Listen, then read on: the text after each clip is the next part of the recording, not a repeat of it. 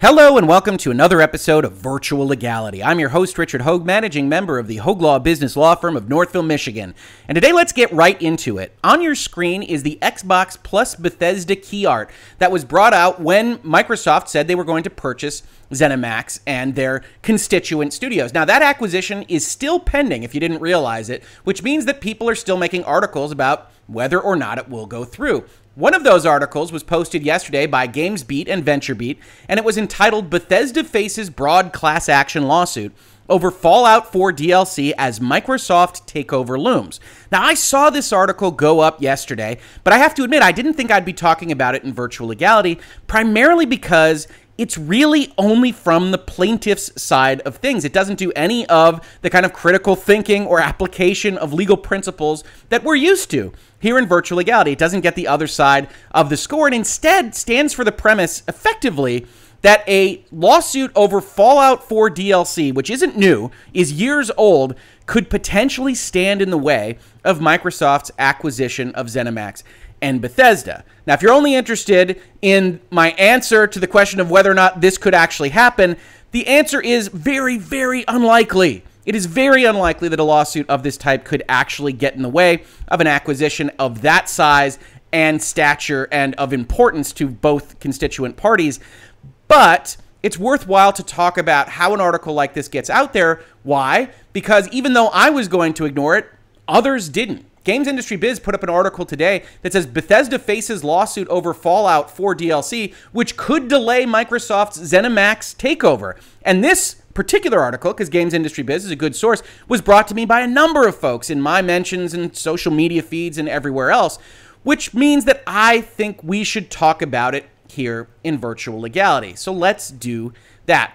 In the article, Bethesda Software and its parent firm ZeniMax Media are about to face some uncomfortable questions in a class action lawsuit about how they treated the loyal fans of the 2015 hit game Fallout 4. It's not unreasonable to think it could be a billion dollar plus liability the lawyers claim. Now, that the lawyers claim is doing a lot of work here. As we see in the very next sentence, spokespeople for Bethesda and Microsoft declined to comment for this story, as entities are wont to do in the face of pending or existent litigation.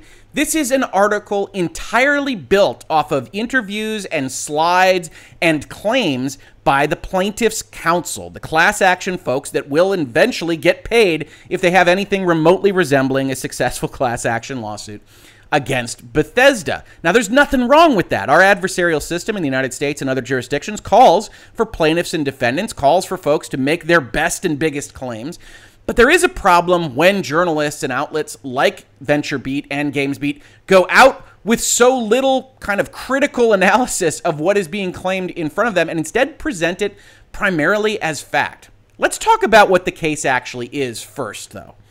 Fallout 4's smashing success was a huge hit when it shipped in 2015, sold an estimated 13.5 million copies, or an estimated $810 million at the retail price, which we all know all copies of Fallout 4 wouldn't have been sold at. And then on September 9th, 2015, two months before the game shipped, the Bethesda team announced it was selling a season pass for $30 that would entitle gamers to a lifetime of DLC. We've always done a lot of DLC for our games. We love making them, and you always ask us for more. Bethesda said in a post, according to the lawsuit. Now, you actually don't have to take the lawsuit on its face value for this. You can see all sorts of articles around the internet from September of 2015. I've pulled up a Eurogamer one now that talks about the actual post that Bethesda made. It's interesting to note, however, if you follow any of these links, they don't actually link to the post, so Bethesda might have taken it down. All of the Fallout 4 DLC we ever do will be yours for $30. We know it will be worth at least $40, and if we do more, you'll get it with a season pass. You also saw advertising like this with the Fallout 4 season pass, get access to all future downloadable content for one special, as an acronym, as is the Fallout way, price. So it certainly seems like Bethesda was saying all DLC is yours for whatever price you wound up paying for the season pass. However, in June of 2017, Bethesda announced something called Creation Club. The company characterized Creation Club as a collection of all new content for both Fallout 4 and Skyrim. It features new items, abilities, and gameplay created by Bethesda Game Studios and outside development partners, including the best community creators. Creation Club content is fully curated and compatible with the main game and official add ons. While it sounded like mods or community created modifications for the game, it was really DLC, mostly created by Bethesda itself, said Filippo Marchino and Thomas Gray, attorneys at the class action law firm The X Group. Players like Jacob Devine of California thought they were entitled to that DLC based on the promises that Bethesda made in the past. He bought a season pass in April 2019 at a GameStop store. Now, if you're keeping track at home, that date probably doesn't make a ton of sense for bringing a lawsuit, or at least not an obvious one right? We have the game coming out in 2015. We have the season pass announced before the game is released, also in 2015. We have the Creation Club announced in 2017, and a lot of turmoil around that announcement. In fact, this article that I previously showed you that had the advertising for the season pass was entitled Does Fallout 4 Season Pass Include Creation Club Content? And discussed how Bethesda was not offering Creation Club content under their season pass back in 2017. So, looking at this just from afar, a lead plaintiff that has a purchase in April of 2019 is going to have some hurdles to overcome. There are going to be questions about what they knew, what they didn't know, how they could have not known that the Creation Club was not included in the season pass at the time that it's two years later after the announcement of that endeavor. And maybe you get Bethesda on continued marketing efforts as late as April 2019, but it is undoubtedly a more difficult task than finding a lead plaintiff that actually purchased it in 2015. So you already have some kind of cracks in the edifice here, not brought up by GamesBeat or VentureBeat, because primarily this article is being used as a bullhorn for the plaintiff's attorneys. Continuing, as the plaintiff's attorneys say, they released a limited amount of DLC, Bethesda did. Then they released a second wave of DLC, but decided to call it the Creation Club content and artificially removed it from the definition of DLC, meaning that they promised people at the outset, we will give you everything we made. And then they reneged on that promise, and they did so to their benefit or the detriment of the plaintiffs. So that's where they did something wrong. They lied. Now, I've criticized this article for only taking the plaintiff's side, and I will certainly criticize it more as we get towards the latter parts of the article where Microsoft and Bethesda is apparently at risk for a lawsuit of this type. But that all being said, I don't think that this sounds like a terribly bad case. Certainly, what they can show is that Bethesda said you get all the DLC. DLC is not a terribly great term of art standing only for downloadable content, which arguably encompasses even mods. It's very difficult when you get into the court of law and the legal jurisdiction to start to argue about for instance, what's apps versus applications? What's downloadable content that's not downloadable content, even though it's clearly content that is downloadable? Uh, the industry in and of itself would probably be well advised to start getting better definitions around these things, especially if they're going to try to slice the onion on things like season passes and paid mods that we're not really going to call mods and we're going to call creation clubs and things like that. But oftentimes, marketing gets ahead of the lawyers a little bit, and these are the kinds of things that can result. On behalf of the 19 year old Devine, the Xlaw Group filed a lawsuit against Bethesda for false advertising on July 9th, 2019. So GamesBeat and VentureBeat is picking up this story in February of 2021 for a lawsuit that was filed getting close to two years ago. And the question becomes why? How did this happen? It certainly seems to be the case that the plaintiffs in this particular action maybe sought out VentureBeat and GamesBeat, or maybe just wanted to present their case at a time that was what they feel of maximum leverage. Right? Microsoft is about to buy Bethesda. Bethesda is about to be sold. Litigation in the face of an acquisition like that can be a hurdle to be overcome, and these companies can just want them to go away. Right? Because at bare minimum, a litigation that has a chance of success represents a liability on your books. And when you're trying to sell your company, you don't want a largely variable liability on those books. So maybe you're now a little bit more inclined to settle. And if I were to be a cynical strategist here reading an article like this one, I would suggest that the plaintiffs sought out a sympathetic interviewer to make their case that they could potentially block the sale and otherwise cause trouble for Microsoft and Bethesda so that those companies would be incentivized to just pay them and get them out of the way. But doesn't mean their case is entirely bad. We do see, however, that this is exactly what GamesBeat and VentureBeat presents as the problem.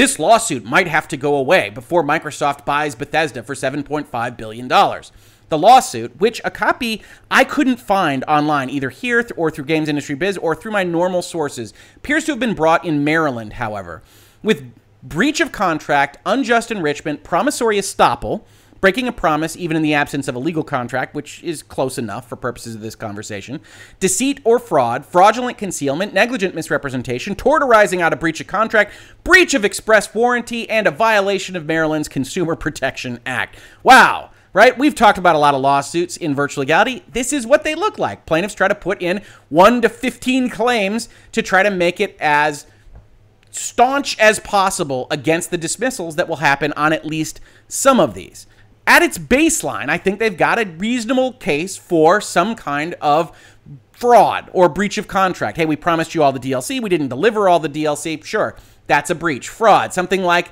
misrepresenting in advertising. That could also be something that you could bring. The rest of these kind of attached to all of those concepts. It doesn't look to me like a lawsuit that you can just get rid of out of hand. It also doesn't look to me like a lawsuit that is worth $7.5 billion or anything like it.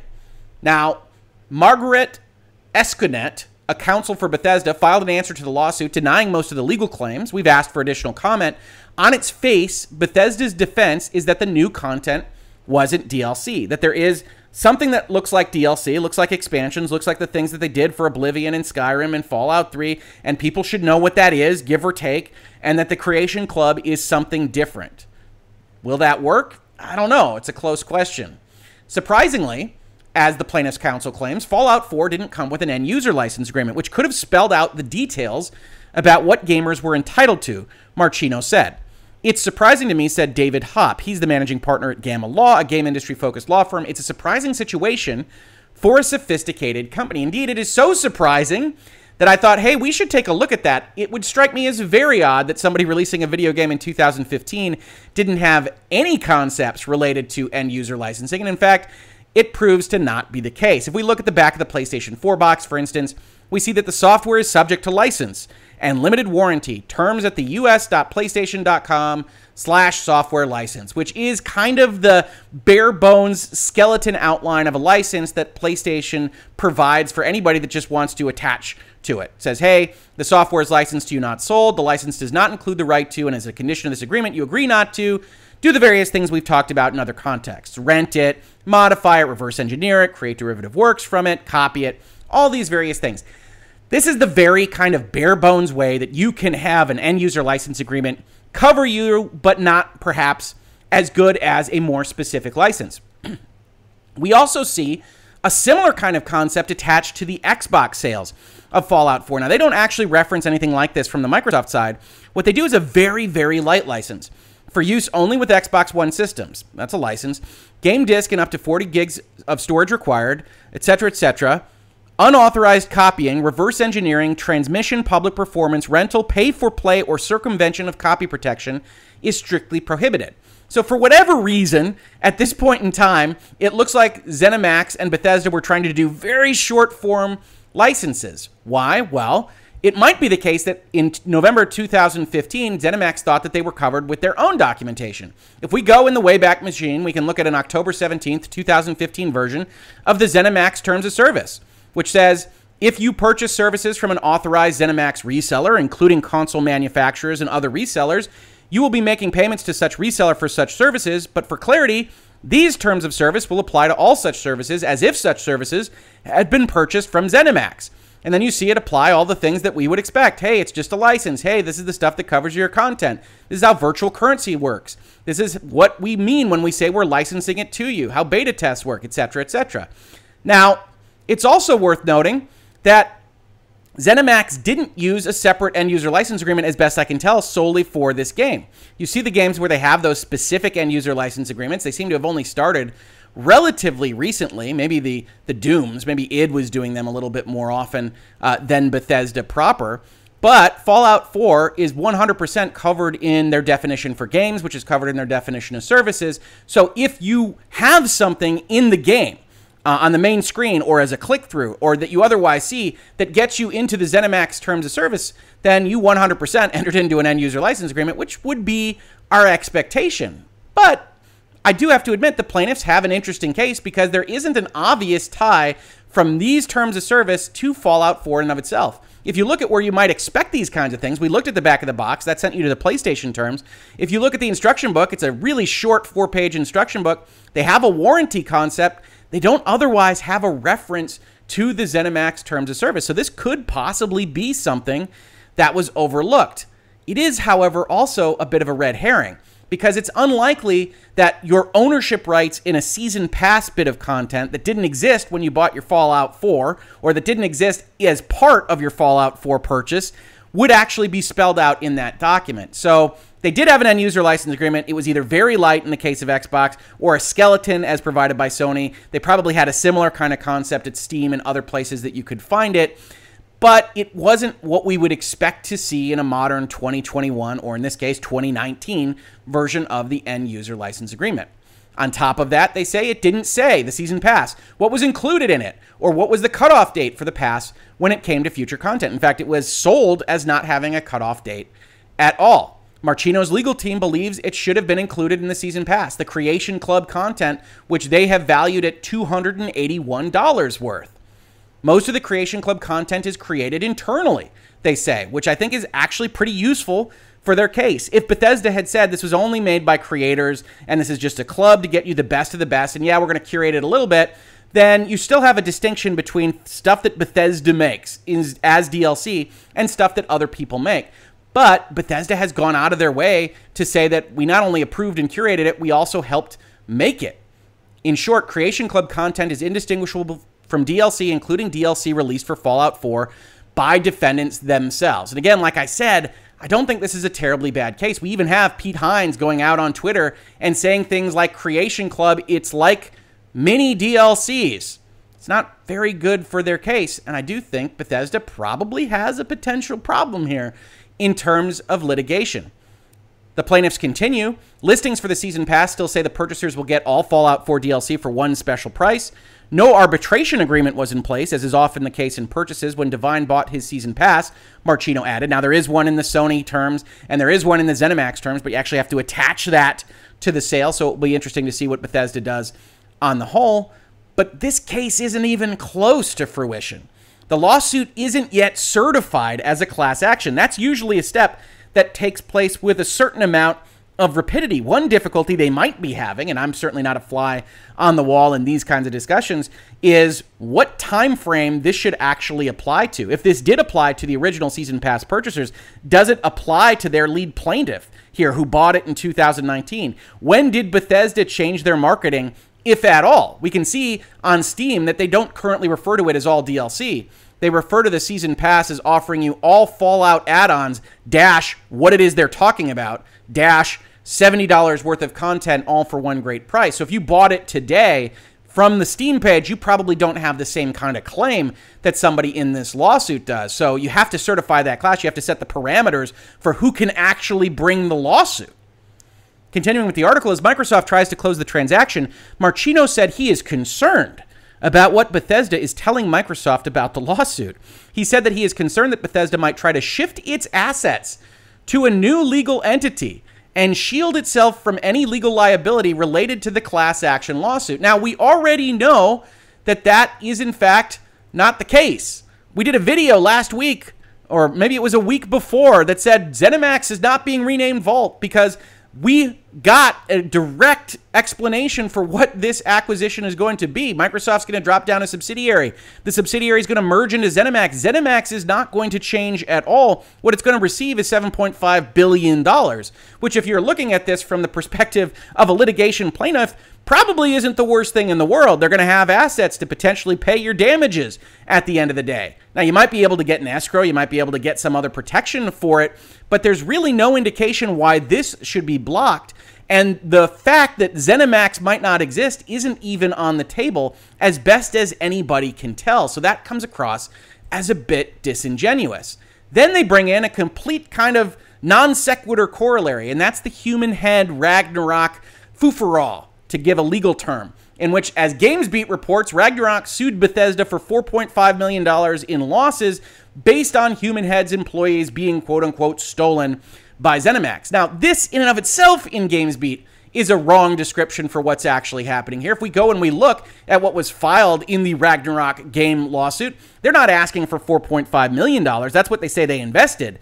They're asking for no less than 100 million with an unspecified amount of damages higher than that, and then for punitive damages and treble damages. So understand what this GamesBeat article is actually saying. They bring up this other lawsuit to try to establish that the Fallout 4 DLC lawsuit might be something that can stop Microsoft and Bethesda, while simultaneously bringing up another lawsuit that's actually about stealing employees and getting in the way of actual contractual relationships with more than $100 million, which is maybe plausible, all the things that you have attached to the Fallout 4 DLC lawsuit, and never the corollary is made that, okay, if this could potentially get in the way, which, as we've talked about, it probably can't, then what in the world could this lawsuit do?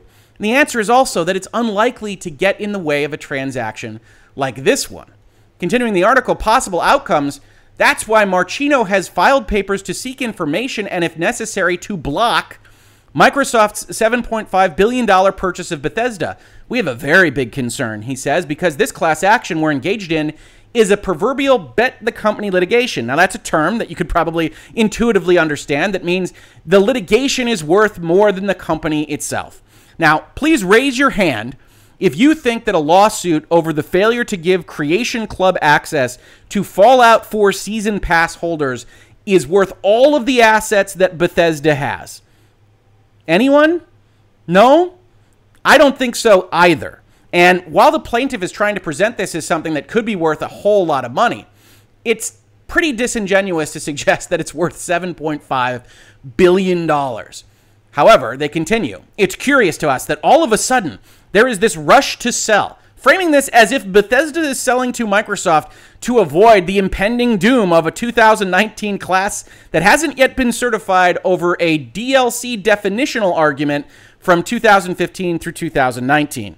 It liquidates the company and it prevents the millions of people that are members of the class from recovering money. Nope, wrong. It doesn't. No liquidation here. ZeniMax is going to get paid by Microsoft. ZeniMax is going to continue to exist. Why is ZeniMax going to continue to exist? Because, as we talked about in that video, Microsoft wants ZeniMax to continue to exist. It wants the contract rights to Indiana Jones. It wants everything else that is currently being worked on. It doesn't want to deal with assignments and various other things. And when it does that, it takes on all the liabilities of the company that it is purchasing.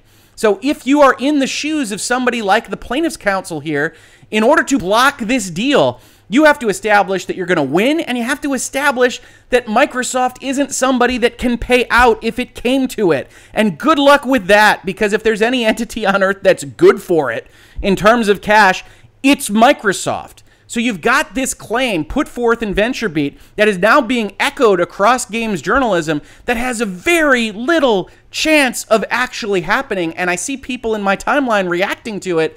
And I just got to get in there and say, there's almost no chance that this will be blocked. What we're going to try and do is go in and ask a judge to stop the sale to preserve the assets. Now, preservation of assets is an important concept. It is described by plaintiff's counsel here as a motion for preliminary injunction. It's probably a little bit too generalized, as we know from talking about preliminary injunctions in Epic versus Apple. In fact, what they're trying to do is they are trying to freeze the assets of Microsoft and Bethesda. And in the United States, that's really, really hard to do. As we talked about in the Epic versus Apple discussion, courts don't like to give prejudgments.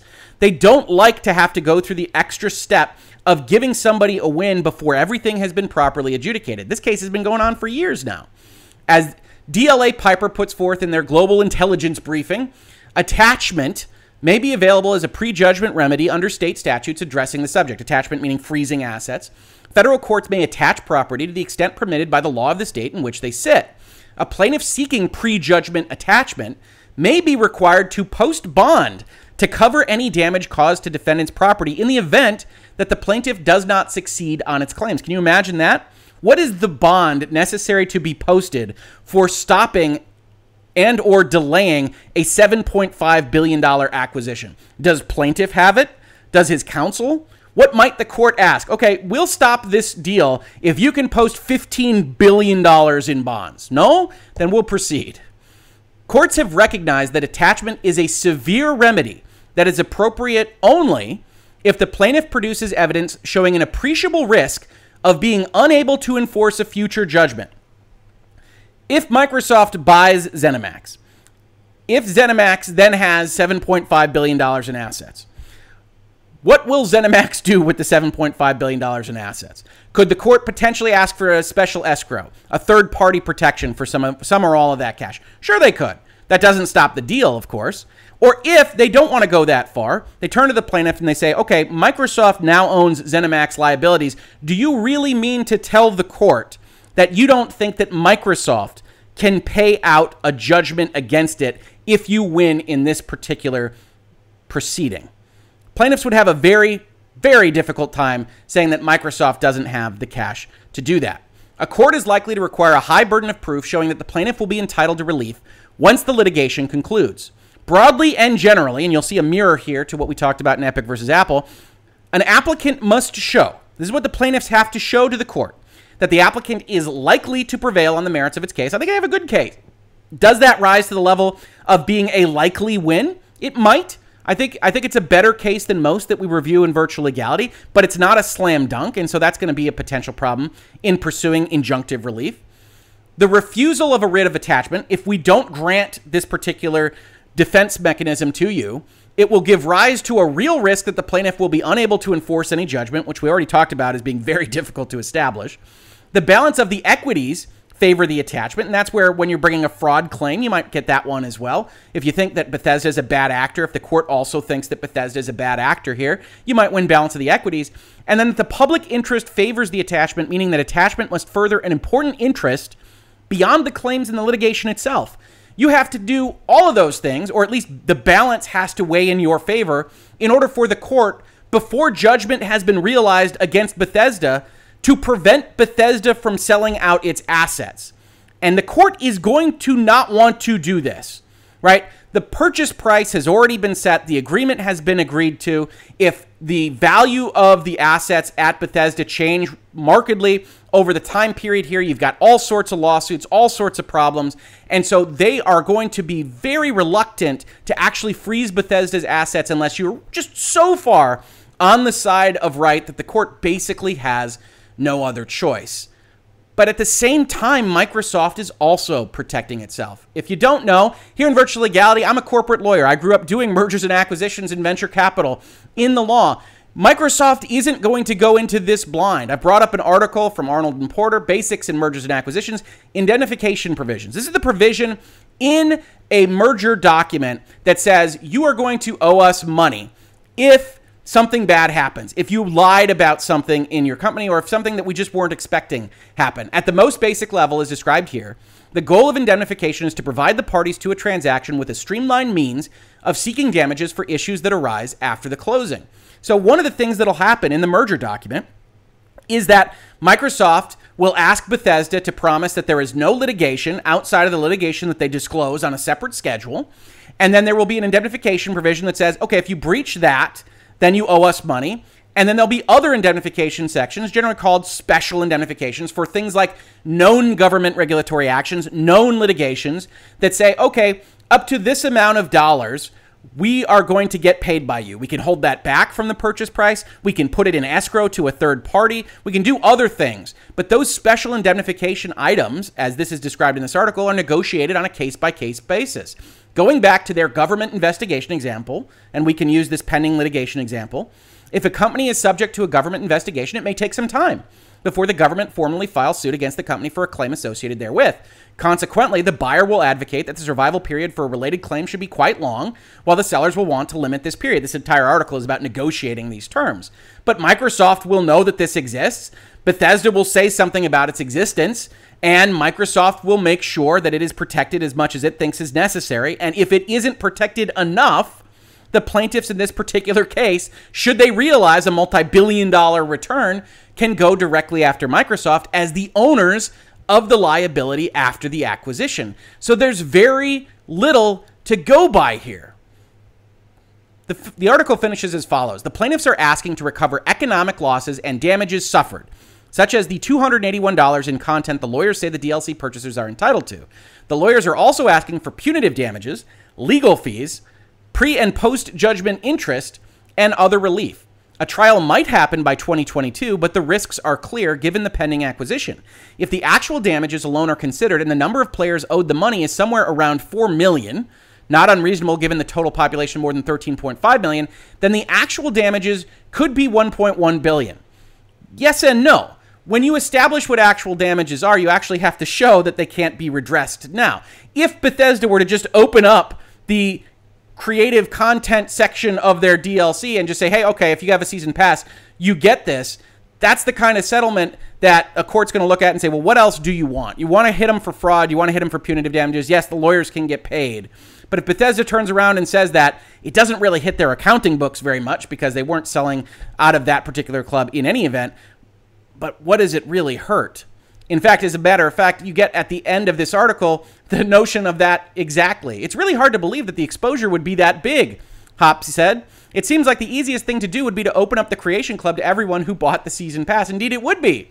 And that could be the kind of thing that happens as long as the lawyers get their fees.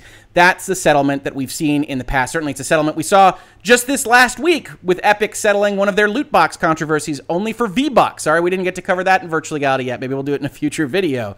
It's the kind of thing that we see described as coupon settlements in class actions, where the lawyers get their big fees and then the class gets coupons for other valuable goods and services from the defendant corporations in question. So, when I look at an article like this, the real reason I wanted to do this video is to just point out how much of a bullhorn this is for the plaintiffs, who have their own motivations. They're well within their rights to have those motivations, but it doesn't present a balanced look at what the actual risks are.